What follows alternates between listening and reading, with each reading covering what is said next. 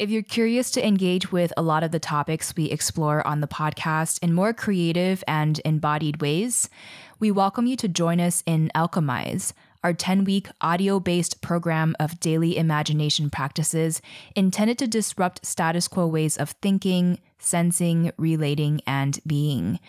To be honest, without any grant support for our show right now, and we did just get turned down by several mainstream environmentalism philanthropies, this program and our Patreon are our primary means of supporting our labor for these free podcasts right now.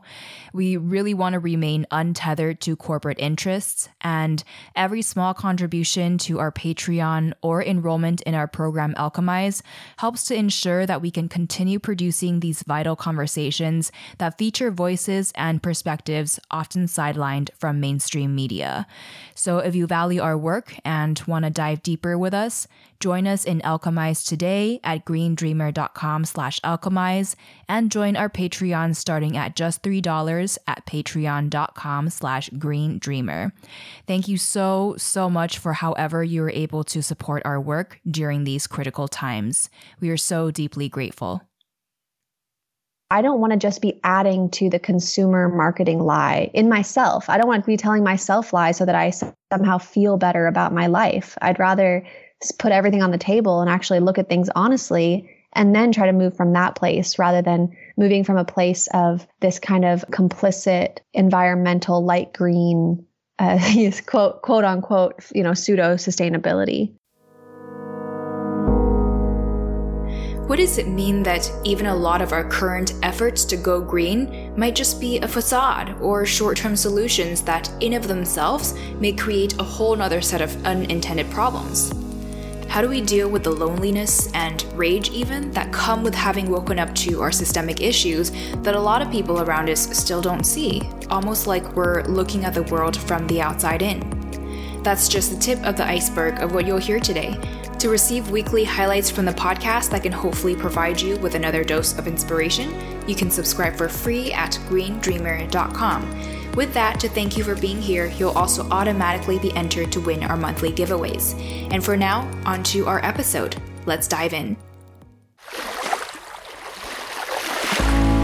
Hey, it's Kaméa Chayne, and this is Green Dreamer, a podcast for creatives, visionaries, and entrepreneurs dreaming of a sustainable future. Thank you for bringing your light. If you haven't already, make sure to hit subscribe, and together, let's learn what it takes to thrive in every sense of the word.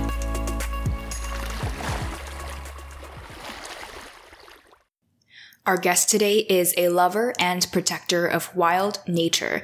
She was studying ecology at Columbia University when the Occupy Wall Street movement began, and in the middle of that, she co-created the Environmental Working Group to help orient the movement to the realities of a suffering planet.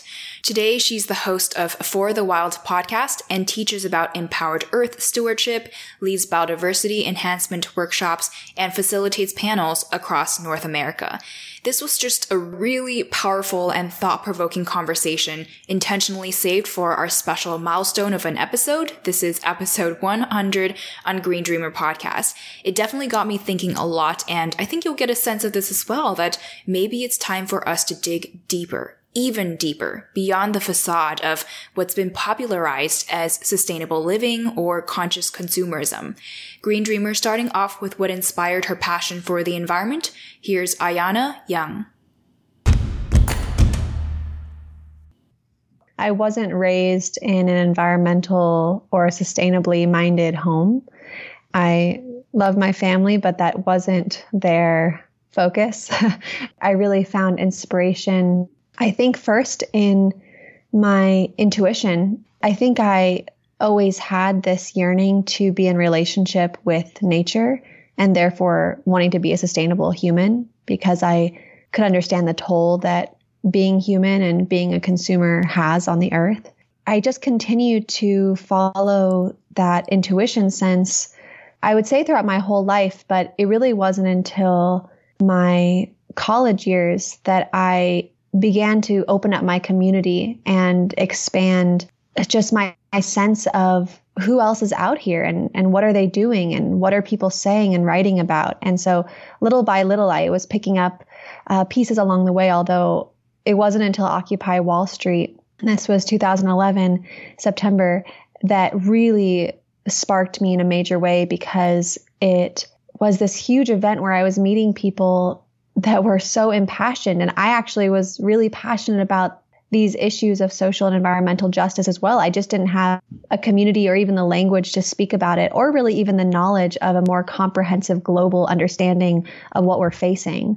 And so once Occupy Wall Street started and I co-founded the Environmentalist Solidarity Working Group there, I just went on such a skyrocket to my planet of relationship, Earth relationship, so to speak. And it was a really incredible experience that I really had to work hard for the next few years after that to look at my conditioning straight in the face and look at my fears and my understanding of what I thought I was entitled to as a human. And that's even as basic as running water. You know, really question, why do I think I'm even entitled to all the infrastructure it takes to get running water to a sink?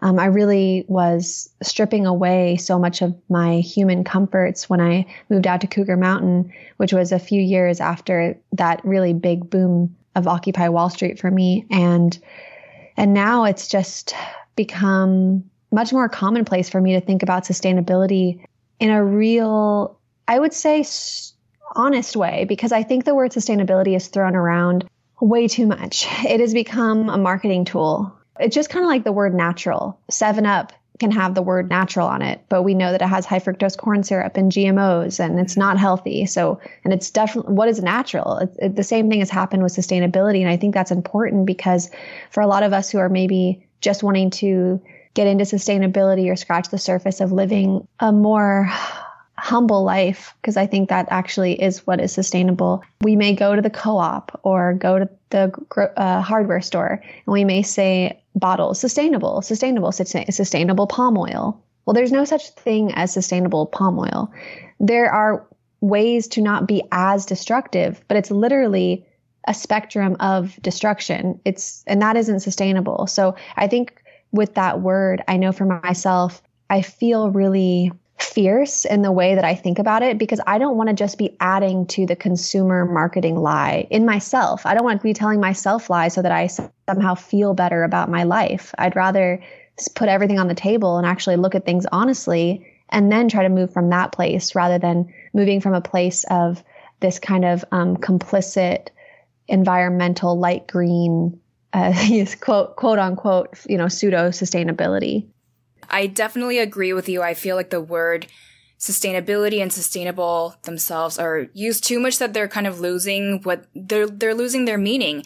And to me, when I see a product that's like a sustainable product, that in of itself doesn't mean anything to me, because a product itself can't be sustainable. It also depends on how the consumers take care of it, what happens afterwards. So just having a physical object at one place in time being sustainable doesn't really make sense to me. Yeah. And I think if we really want to be earth stewards, if we really want to show up with integrity, we have to be questioning so much of what we're being sold and so much of what the green media is trying to tell us.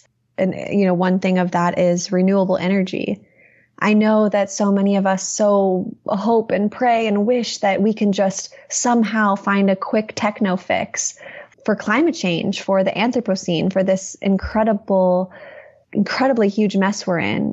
But I don't believe, and I want to say there is no techno fix out of this dilemma. It is a psychological dilemma because of our addiction to fossil fuels, our addiction to modernity. And it's not just us in the United States, and it's not just Europe. Countries like China and Brazil, Russia, they're coming up in terms of the way that people want to live their lives and what they want to have access to. And there's nothing wrong with those people looking at countries like the United States and going, well, why can't we live that way? And we want those same things. But when you start to think about 9 billion people, all with iPhones, all with cars, all with being able to take an airplane anytime they want. And not to say that's all of us in the United States, but there's definitely more privileged people here that have that type of access. And when you think, okay, well, 9 billion people with iPhones, it really doesn't matter if you plug that into a solar panel or not. Because think about, where does the materials for renewable energy come from? Let's talk about the infrastructure. Let's talk about all the mining that has to go on to collect the minerals, the processes that then go into a solar panel or go into wind. And then what about all the wires? And what about all the grids? And then how does it get to us? Mm-hmm. Well, we have to really break this down. And we also have to consider that all of the infrastructure and the ways in which renewable energy is created is by fossil fuels. So we're really just creating a whole nother industry to be able to burn fossil fuels and be able to mine and resource extract now for just a whole other industry called renewable energy. Perhaps solar panels are a transition, but I think what's more important for us to understand is the transition we have to do inside ourselves, inside what we feel entitled to as humans, and how do we humble ourselves and simplify our lives, our modern lives. And the IPCC just came out with their report on climate change saying that we're about 10 years away from complete catastrophic climate change. And now when you look on a global level of what governments are doing, what corporations are doing, we're hardly doing anything. Compared to the mess that we're in, we're not really taking a small step towards actually being sustainable. And a lot of things I saw on Instagram pop up and Facebook were people calling out the corporations going, the media wants to make you, the individual, feel bad for your personal carbon footprint, but it's really the corporations that have this huge footprint. And I've known that to be true, even when, in California, they say, oh, don't shower. But really the amount of water that's being used by humans to take a shower versus the amount of water being used by industrial agriculture or different resource extraction projects is minimal. But I also want to point out that the reason why corporations and resource extractive projects take up that, or they have that big of carbon footprint, is because we're buying what they're selling. So it's not that easy just to say, oh, it's the corporation's fault. Oh, it's the government's fault. It's somebody else's fault. Because the reason those corporations exist is because we actually prop them up. Mm-hmm. We are actually complicit in the reason that they exist. They don't exist if they're not making money. Well, how are they making money? It's because we're buying it. Yeah. We're literally going to Target. We're going to Costco. We're even if we're going to our local co-op, if we're going to our Whole Foods, it doesn't matter. We are the reason why fossil fuel extraction is still profitable. And so it's not to say that I think we should all now go hate ourselves and shame ourselves and feel like we're all terrible humans who are complicit in this system. But like I said at the beginning, if we're not willing to look honestly at what the issues actually are and what our role is in them, we're never going to find solutions. Mm-hmm. We have to be real to find the real solutions. But if we keep propping up this falsehood of, oh, we can just keep our extremely consumptive lifestyles just by plugging them into a renewable outlet, that is a dead end. That is literally a dead end for the planet. And we're already pushing the planet to extreme extinction. This whole summer was almost a tour of grief, just watching the last remaining intact ecosystems collapse and the last glaciers melt. This is not something that we can put off. So for anybody who's listening who says that they care, they're an environmentalist, they like sustainability, they care about social justice issues, if you really care, then we need to start waking up together and actually doing the footwork. And it is a lot of work, but what else are we going to do? This is literally our survival. It's it's huge. And it's also, we're not in it alone. And we also have to remember that there are, as much as I was watching glaciers melt and seeing just the sheer devastation of these last intact places and the despair in that, there was also so much hope and excitement and connectivity, meeting people who have been fighting the fight for years, brilliant people, warm-hearted people. Just like, I have chills thinking about all of these humans that I was able to spend time with that are absolutely incredible. And they understand the legal issues and the policy and all the things that maybe some of us feel like are way over our heads. So just know, if you want to really step into this work, you're not alone. There's thousands of people, and I'm sure there's even hundreds of people right in your local vicinity who you could hook up with and do this and link arms, because we do need everybody in this movement to protect what we have left. Yeah. So do you think this is a matter of really looking at ourselves and questioning what developing even means and where we're headed, what progress looks like, where that's taking us. Because it sounds like the ways that countries are currently competing, the way that businesses are currently competing, we're headed in a direction that it's called growth, but that's still ultimately part of what's causing a lot of our destruction today. Mm-hmm. Mm-hmm. Yeah. Well, when you think about growth, what does it take for our economy to grow? Do we even want our economy to grow? Anytime we talk about growth, we have to be talking about what's the growth is growing off of, and that is consumption of resources.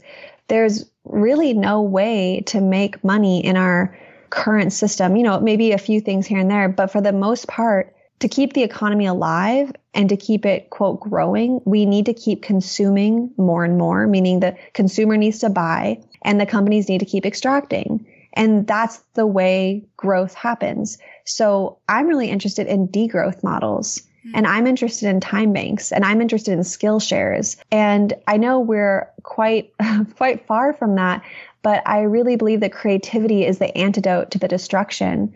So as much as we're going to be fighting against growth, because that's resource extraction, we can also be coming together in brainstorms and potlucks and dreaming up what a future could be and how does that future look and how does it feel and what are our days like and how do we trade with each other and what are the things that we really need from modernity? Because I'm not saying that, I mean, I really don't even think it's realistic for us to go back in time in some way and become a type of hunter-gatherer where we don't have any technology or modern comforts. Like, I don't see us going back there.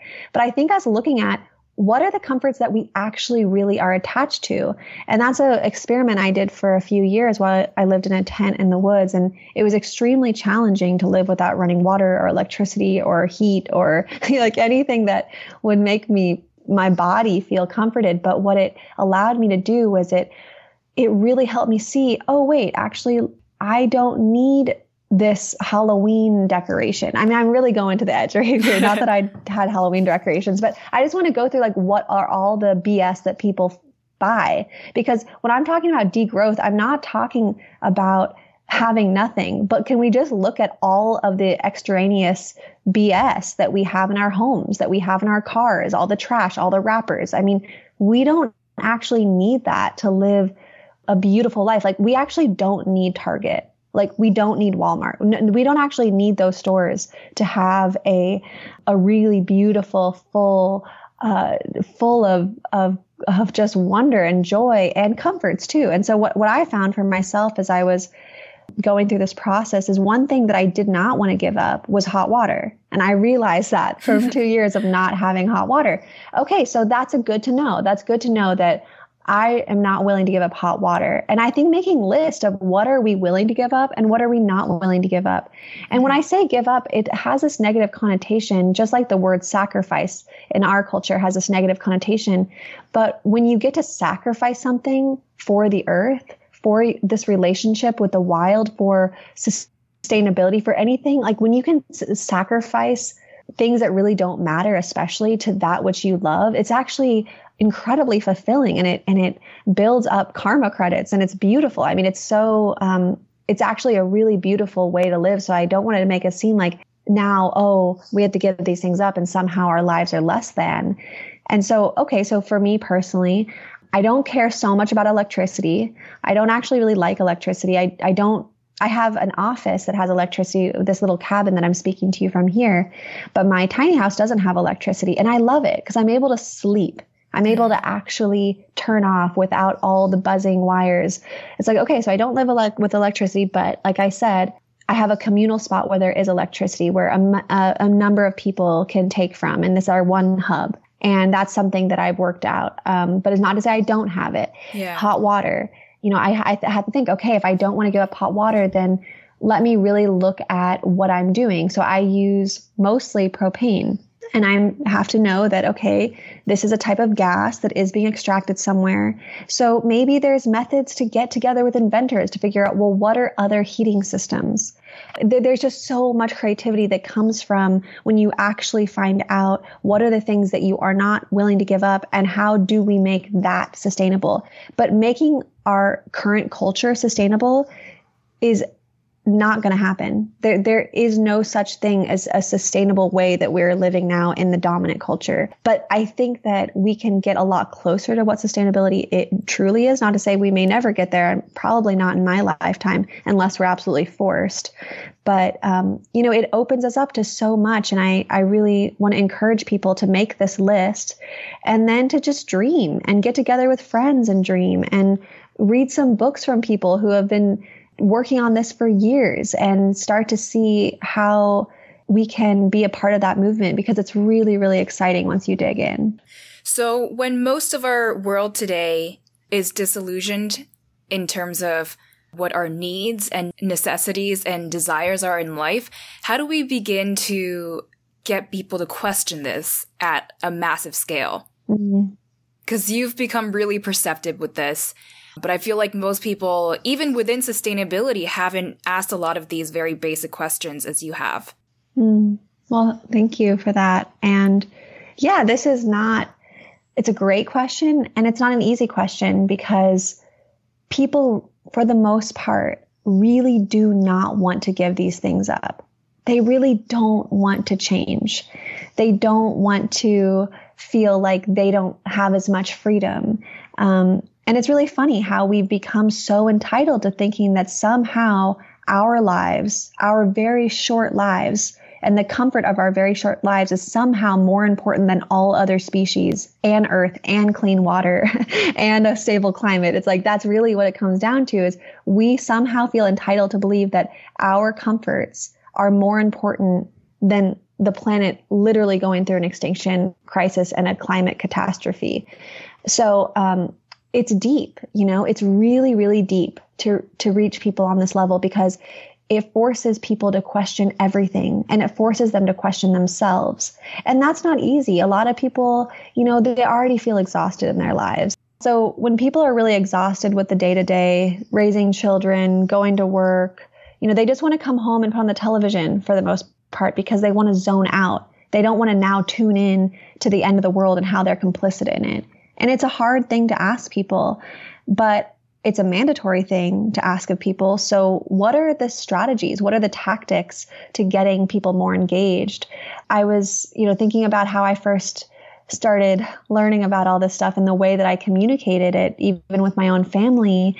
And I was really fired up and judgmental, and rightfully so. There was, you know, I'm not saying there was anything wrong with that. And I still very much am empowered by a sacred rage burning in my chest to do this work. But I also realized it wasn't really getting through to people's hearts, because they put up a defensive wall when I'd start coming at them in a certain way.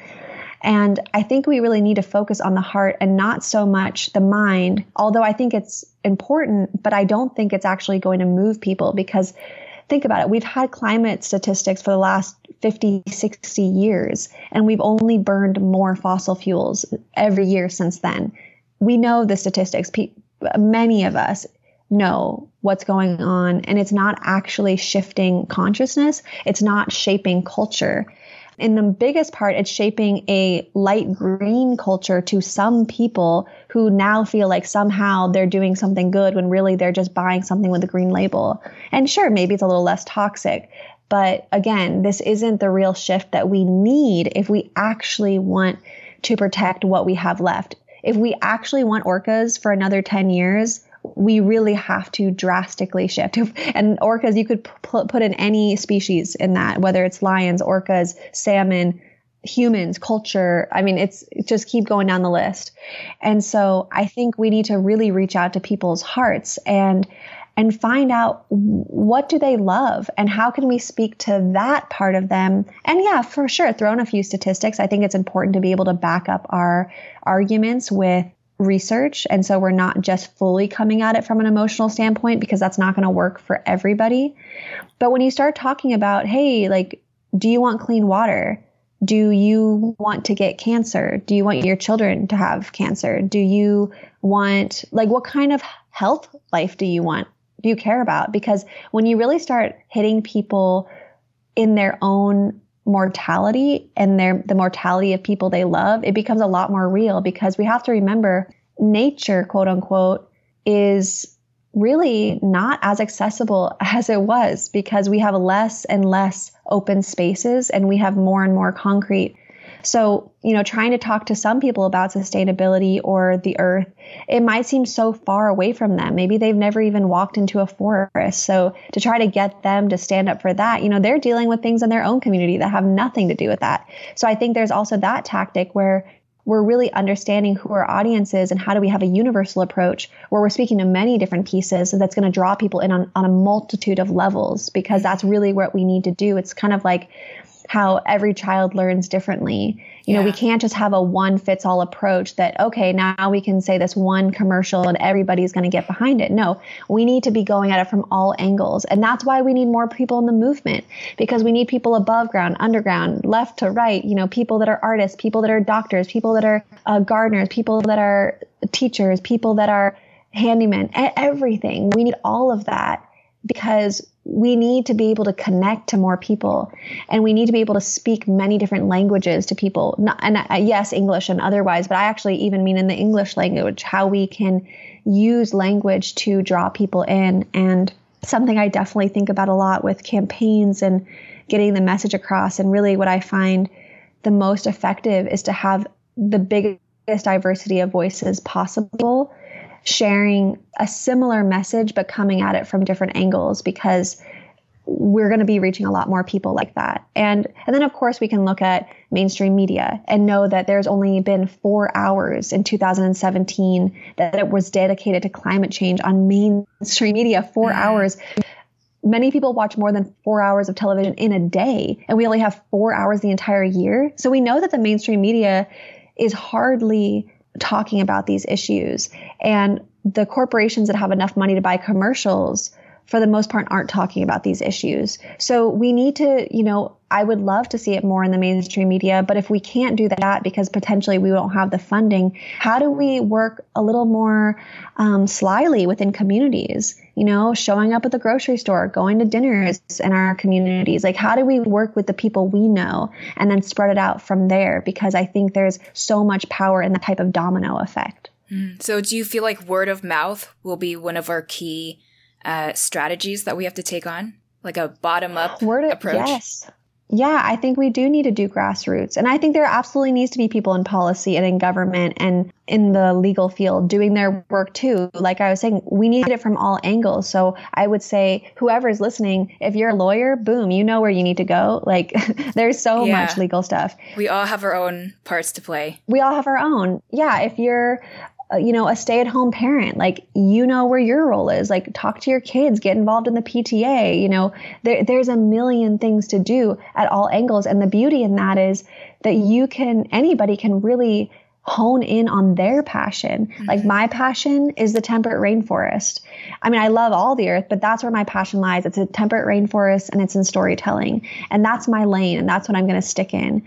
But there might be 1,002 other lanes that are equally as important and completely necessary for people to step in and really lead with their passion, because honestly, we need the love, we need the passion. It's tough work, and we don't have a lot of victories because we don't have enough people in the movement. So we have to be ready for those hard days. But if you're impassioned by something and you're following your lane and your dream and the way to be doing the work, it's going to really feed you and keep you sustainable in the long run as an activist or as a earth steward. So we need to think about that in terms of our own personal sustainability in the movement and really prepare for the long haul. Is there anything you feel like it will take for us to get this to be a top priority in the global agenda or even national agenda? Because a lot of people within sustainability, we're trying to do what we can. We vote, we choose better products when we need it. And we really think about our needs versus wants more. But I feel like we're not really moving the needle because we're just doing this ourselves. So how can we get this to be embedded into mainstream culture? or top of the agenda for policymakers, because it feels like a lot of other things are more important. And to be able to create drastic change that is really needed today to protect our planet, I feel like we really need to align everybody's interests and really surface this to the very top, because it's a matter of life and survival at this point. Yeah, well, I agree that, you know, within mainstream media and politics and kind of the big head honchos, the needle is not moving fast enough at all. And there's no doubt about that. And I know it can feel so frustrating and exhausting to feel so siloed from other groups of people or other you know, change making institutions. And I think that there needs to be way more people that have these ethics running for government positions. We need to have a lot more of these types of sustainable people running for office. And then we, as the people who aren't, we need to support them to make sure that they have a chance at winning. I think that is a definite way to get into the mainstream. Because honestly, it's not, you know, I really want to tell people who have ever thought about running for government and have the skills, I believe in you. I believe in you. I don't think that the people who are in office right now really know that much more. I don't think it's like, I don't think it's something that's unsurmountable. And I know it can feel really scary. Like, oh, I can't do that. I really want to tell people who are thinking about it, you can. Let's get more people in the race to be able to make decisions, and really the decisions that those of us who know that this is about survival, you know, we'll entrust in them. So I think definitely let's get more people running for government and support them through that. And then in terms of the actual media itself, it's challenging because part of it's like, okay, well, let's try to make it trendy, because if it's trendy and trend setting, then media is going to pick up on it, because why? It's profitable. So, we run into that mix again. And I think that's a big reason why sustainability has even caught on as much as it has, because there's been people behind the scenes that have been able to make it profitable, which means more consumption. So the media, I think, is a little more challenging in terms of mainstream media. But I think things like Facebook and Instagram, which are really mainstream, there's a number of different media sources, including what we do at For the Wild. There's Indigenous Rising. There's a lot of people that are doing really amazing media that maybe have a smaller constituents than, say, like a CBS, but nonetheless, it is changing culture and it is shaping. And, you know, we can use the tools of social media to educate and to serve this bigger mission. And we absolutely need to do that.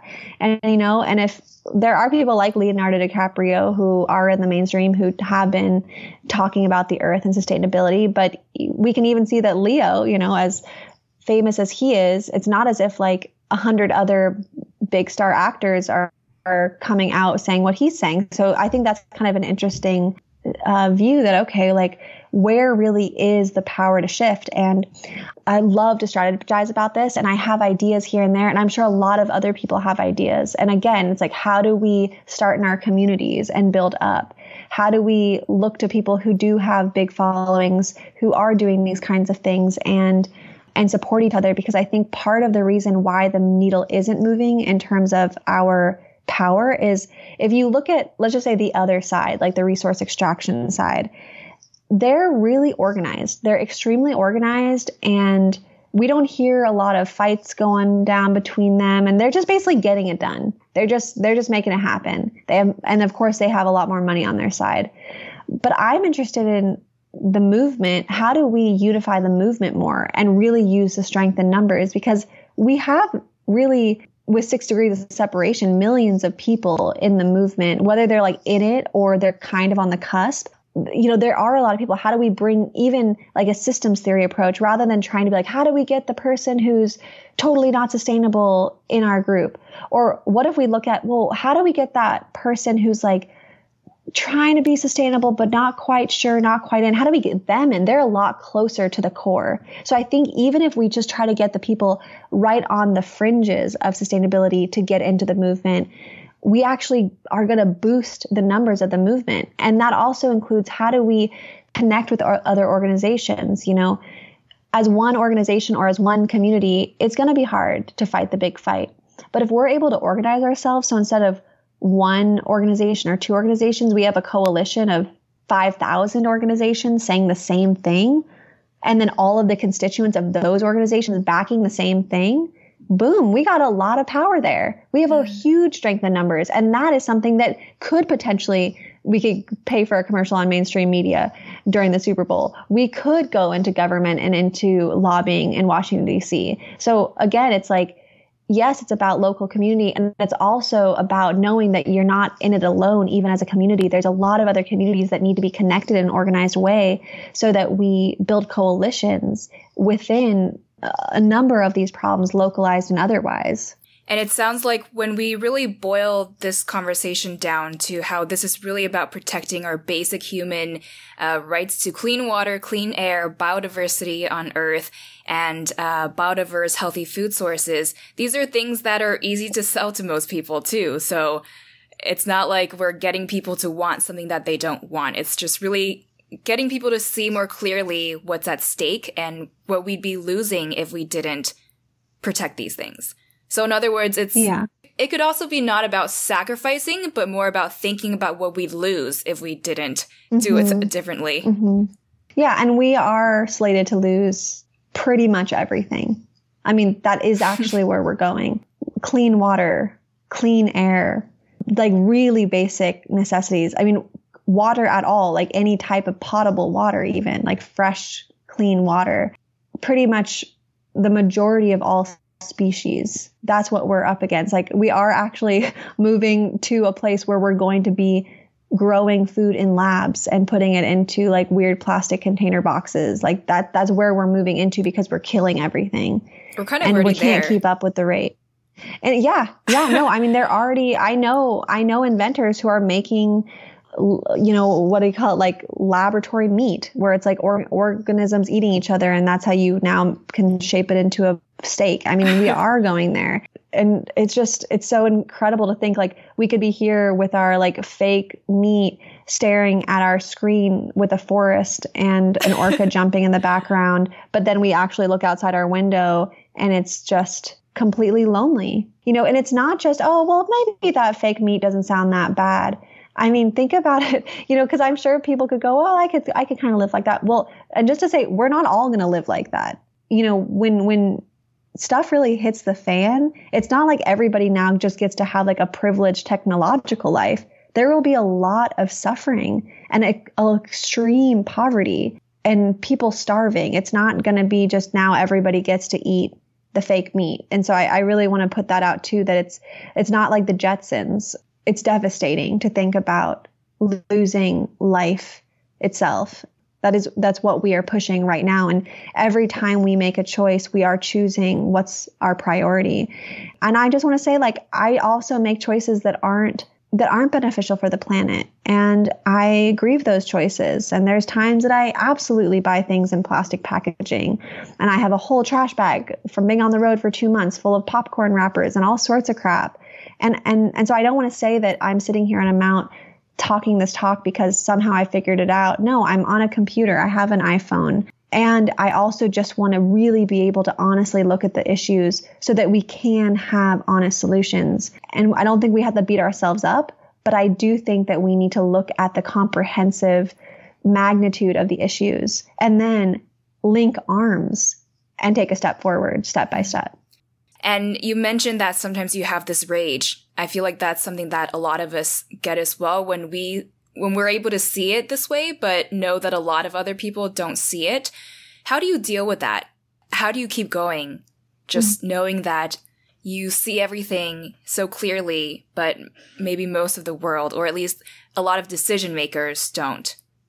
Well, I want to just hover back on love, because it is so frustrating. It's so frustrating to wake up every day and know that the battle is huge and we're, you know, David and Goliath style. And even people who aren't bad people are just so complicit. And then, like I said, even the complicity in myself and the grief and the sadness and the shame and the guilt, you know, it's not, I know we're so afraid of feeling ashamed. We're so afraid of feeling guilty, but you know what? Like, I'm going to own up, and I'm going to own up to my shame and guilt and say, yeah, I do need to feel these emotions. And then sacred rage. Yeah. Feeling the rage that when you're literally watching your loved one get slaughtered for a Target plastic, you know, Halloween gift, which is really what it is that's happening, when you're like literally seeing the most magnificent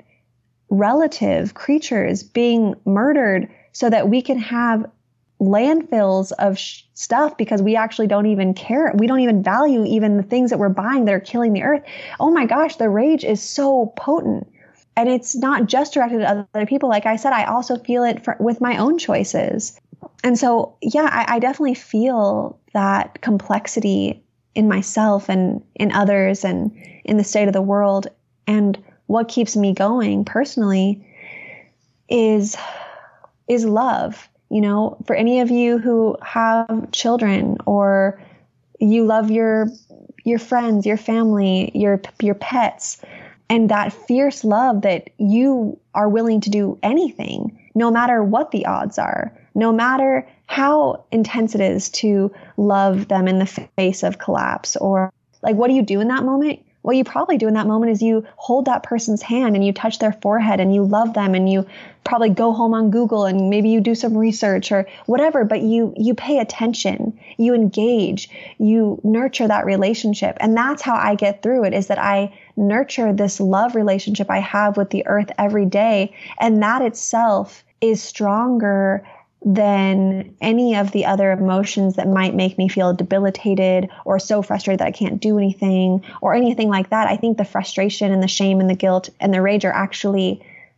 beneficial. I think we actually need to feel those things, because when we actually allow ourselves to feel the intensity of our time, that will actually help us to do something, because we're really taking it in. And I also want to say, if we don't really acknowledge what's happening, think about how painful that is for the earth to know that not only are we complicit in the murder, but we're not even willing to acknowledge that. I know I've been in fights with lovers, and I get so frustrated when I don't get acknowledged. It's just like, just acknowledge that hurt me. You know, I don't know. Maybe some of you feel that way. Just acknowledge me. Acknowledge that this happened to me. Acknowledge that I was affected. We have to acknowledge, just for acknowledgement's sake, even if we don't do anything else that day, but just to say, Earth, I see you. I feel you. I know what's happening, and I'm here, and I'm here, and I'm here, and I'm not running away. And that's what gets me through, because I am so committed and dedicated to my relationship with the earth that I want to show up, and I want to show up with fierce love and let the earth know I'm here and I'm watching what's happening, and I'm going to do everything I can in my power to do something, whether or not that something ever amounts to anything, whether that something doesn't fix, doesn't solve, doesn't save. Those things are secondary, or not even secondary. They're probably further down the list. I think where we really need to start is just in the relationship, and how do we want to show up in our relationship with the earth? And that is what guides me and keeps me going through all of the complexity and intensity and troublesomeness of the time. Well, I could hear you talk about this forever, and I really want to learn more from you. So what are some upcoming projects for you that we can look forward to and support? Yeah, absolutely. Well, thank you so much. And I've really enjoyed this conversation as well. So for all of you out there, again, I'm Ayana Young, and I have an incredible group of soulmates that I get to work with day in and day out on a nonprofit organization called For the Wild Collective. And you can find us at forthewild.world. On that site, you can check out our 1 Million Redwoods project, which is a biomimetic reforestation project of temperate rainforest regions, starting in the redwoods. So going to these damaged landscapes and really listening and observing and replanting and helping with enhancing the biodiversity and the whole forest community, not just monocropping a tree. And that could be a whole episode in and of itself just to talk about reforestation. And then we have our podcast as well, For the Wild Podcast, which you can find on iTunes as well as the website. We're also on Instagram at for.the.wild and Twitter and Facebook. The podcast has been probably my biggest teachings. I get to speak with legends and visionaries around environmental and social justice issues, and every week I feel shifted and molded and changed and more vigorous for this movement. So I really recommend anybody check that out. You know, we are always needing financial support from our community, so please make a donation on forthewild.world if you believe in our work. We also have a drip account at d.rip/for-the-wild. And yeah, those are some of our projects, and I feel totally honored and blessed to be able to do this work. As we're closing off 2018, it's time to reflect on our learning lessons from this year, while also starting to dream up all the things that we want to realize for ourselves, our loved ones, and our planet in 2019. As we're aware, there's lots of work to be done, but with more intentionality and practical planning, hopefully we'll be able to really make the most of 2019 in this time of need. And I know that both goal setting and taking consistent action can be really challenging, especially in moments of self-doubt or feeling down for whatever reason, which is why our 2019 Green Dreamer planners were made to support you and our Earth to thrive. It features research-based goal setting and reflection guides, 101 simple holistic health tips, motivational quotes from our past guests, our major eco and wellness awareness days, extra bullet journal pages for customization, and more. To learn more, you can head to greendreamer.com/planners, where you'll also find all the technical details there and also see that every planner will support the planting of 50 trees. Yes, that's 50, like literally a forest. It's not perfect by any means, but I just really hope that it'll be helpful to you if you do use physical planners, and if you gift it to loved ones, that it can be a way for you to support them throughout 2019. Again, greendreamer.com/planners for more information. And for now, on to our final 5. Let's power through. What's one uplifting social media account or publication you follow? Indigenous Rising. Instagram is wonderful, and oh goodness, there's so many. PNW Protectors. What do you tell yourself to stay positive and inspired? I think it's less of telling myself and it's more of listening to the world around me, and that's going to a tree and just communing, looking, observing, touching the bark, looking at the needles, looking at soil, flowers, you know, get out of the human world a little. And that always really helps me. What's one thing you do for your health, either daily or weekly? Well, I'm going to go back to hot water. I love baths. I really, really, really love baths. So that's probably my number one, is taking a bath and going on a walk in a natural setting, whether it's a park or a forest or a beach. I really need that. I really, really need to take quiet time to be with the earth. What's one thing you're working on right now to live more sustainably? Well, I'm really working on zero waste. I know it can kind of seem trendy or like it's not that important or something, and it's absolutely important. And we really should be, you know, kind of slapping ourselves that we allow ourselves to have so much one-use plastic. I know some people think it's not that big of a deal, that it's not really going to change the world, but honestly, why do we think we're so entitled to be able to make so much waste? It doesn't make sense, and I think it's kind of mandatory that we go off of the one-use plastic at this point. It's really ridiculous that any of us still do that, including myself. What makes you most hopeful for our planet at the moment? Relationships with the earth and with other humans that are just kicking butt and putting so much love and creativity and dedication into the resistance work and into the creation work. I could say everybody I've ever interviewed, I come away just feeling so grateful and hopeful that they exist. That, wow, thank God there's people out there doing this work. And it's so uplifting because it reminds me that we're not alone and we can't do it alone. And we don't need to, because there are a lot of incredible people fighting the good fight. And I'm always just looking for ways to support them. And what final words of wisdom do you have for us as Green Dreamers? Follow your dream no matter what. Do not give up. When there's times that you feel overwhelmed or like people don't understand you or anything that comes up in your way, breathe through it. We need you. I truly believe in everybody to step into their power, into their integrity, and to live a life of fulfillment. So keep following that dream no matter where you are, no matter how far you feel like you are from sustainability. Take little steps, and share about those steps. Social media is a great place to connect with other people if you don't have them around you in your community.